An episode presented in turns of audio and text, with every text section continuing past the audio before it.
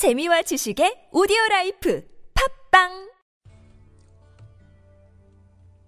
주님은 나의 최고봉 거듭난 이후의 변화.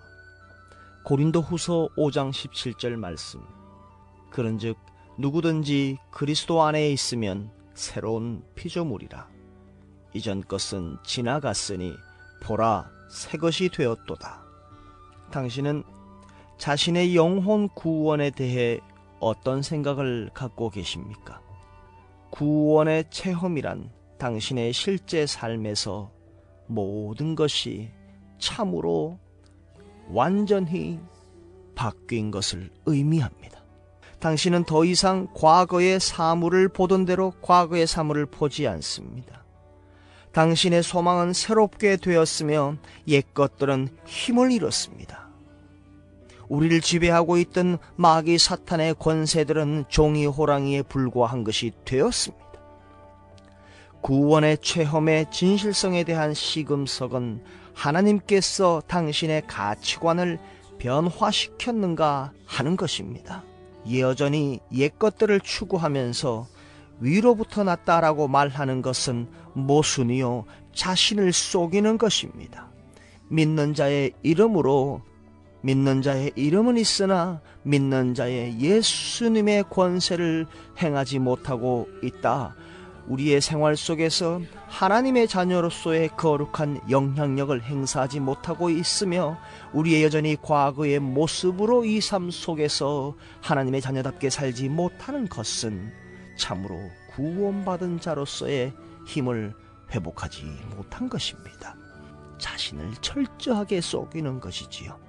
만일 당신이 거듭났다면 성령은 그 변화를 당신의 실제 삶과 생각 가운데 나타내실 것이며 위기가 찾아왔을 때 당신은 당신 안에 일어난 놀라운 변화, 영생의 생명의 변화를 가진 자로서 놀라게 될 것입니다. 당신이 그 변화를 이루었을 가능성은 없지요. 당신이 한 것이 아니라 주님께서 은혜로 주신 바로 그 능력이고 그 영생의 생명입니다. 이 온전하고 놀라운 변화가 바로 당신이 구원받은 영혼이라는 증거가 됩니다. 그런데 그 증거를 가진 자로서 여호와 하나님의 증인으로서 살지 못하고 있다고요. 우리는 참으로 구원받았는지 자신을 돌아보아야 합니다. 나의 구원과 성화가 나의 삶에서 어떠한 변화를 가져왔습니까? 예를 들어 고린도전서 13장에 빛 가운데 설 수 있겠습니까? 아니면 손을 저으며 당황스러워 하십니까? 성령에 의해 내 안에 이루어진 구원은 나를 완전히 자유롭게 합니다. 하나님께서 빛 가운데 계심같이 내가 빛 가운데로 행하는 한 주님께서는 내게 책망할 것을 보지 못하십니다. 어둠에 빛이 비치면 모든 어둠이 사라지고 빛이 어둠을 스며들듯이 우리가 생명의 빛 가운데 행하면 어둠의 권세들은 그대로 떠나갈 줄 믿습니다. 주님께서는 나의 옛 모습을 내 안에서 찾을 수 없을 것입니다. 왜냐하면 빛 가운데 거하기 때문입니다. 빛의 자녀처럼 살아가기 때문에 어둠의 흔적을 찾아볼 수는 없습니다. 더 이상 새 피조물이 되었다라는 것은 고침받았다는 수준의 새로운 것이 아니라 창조하실 때의 모습 그대로 완전히 회복시키신 바로 그 새 피조물을 말하는 것입니다. 수리한 수준의 새로운 것이 아닙니다.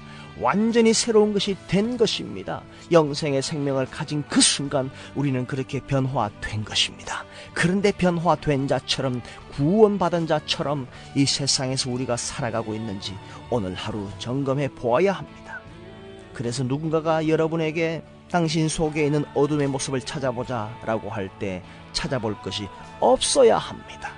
왜냐하면 주님의 생명이 내 의식, 내 생각에서 뿐만 아니라 내 의식보다 내 생각보다 더 깊은 곳까지 내 행동에 이르기까지 두루두루 영향을 주며 역사하시기 때문입니다. 이 주님의 거룩한 영향력을 여러분 놓치지 말고 깊이 묵상하시며 오늘 하루도 구원받은 자처럼 능력을 행하시는 변화된 자의 삶을 살아가시는 하루가 되기를 축복합니다. 우리는 한 번 구원받았으니 영원히 구원받은 자처럼 살아야 하는데도 불구하고 그냥 턱하니 내려놓고 주님 없이 살아갑니다. 한 번 구원받았으니까요. 자, 우리는 구원받은 자로서 참으로 구원받았는지 오늘 하루도 심각하게 되돌아보아야 합니다. 내 믿음을 점검해 보아야 합니다. 이러한 소리를 우리는 매일같이 들어야 합니다. 매일같이 구원받은 자로서 능력 있는 삶을 살아갈 수 있는지 내 속에서 영생의 생명을 감사하며 되돌아보며 깊이 묵상하며 이 땅에서 사단의 권세는 이미 없어진 것이다. 바로 우리의 믿음으로 선포하며 승리하시는 하루가 되기를 축복합니다.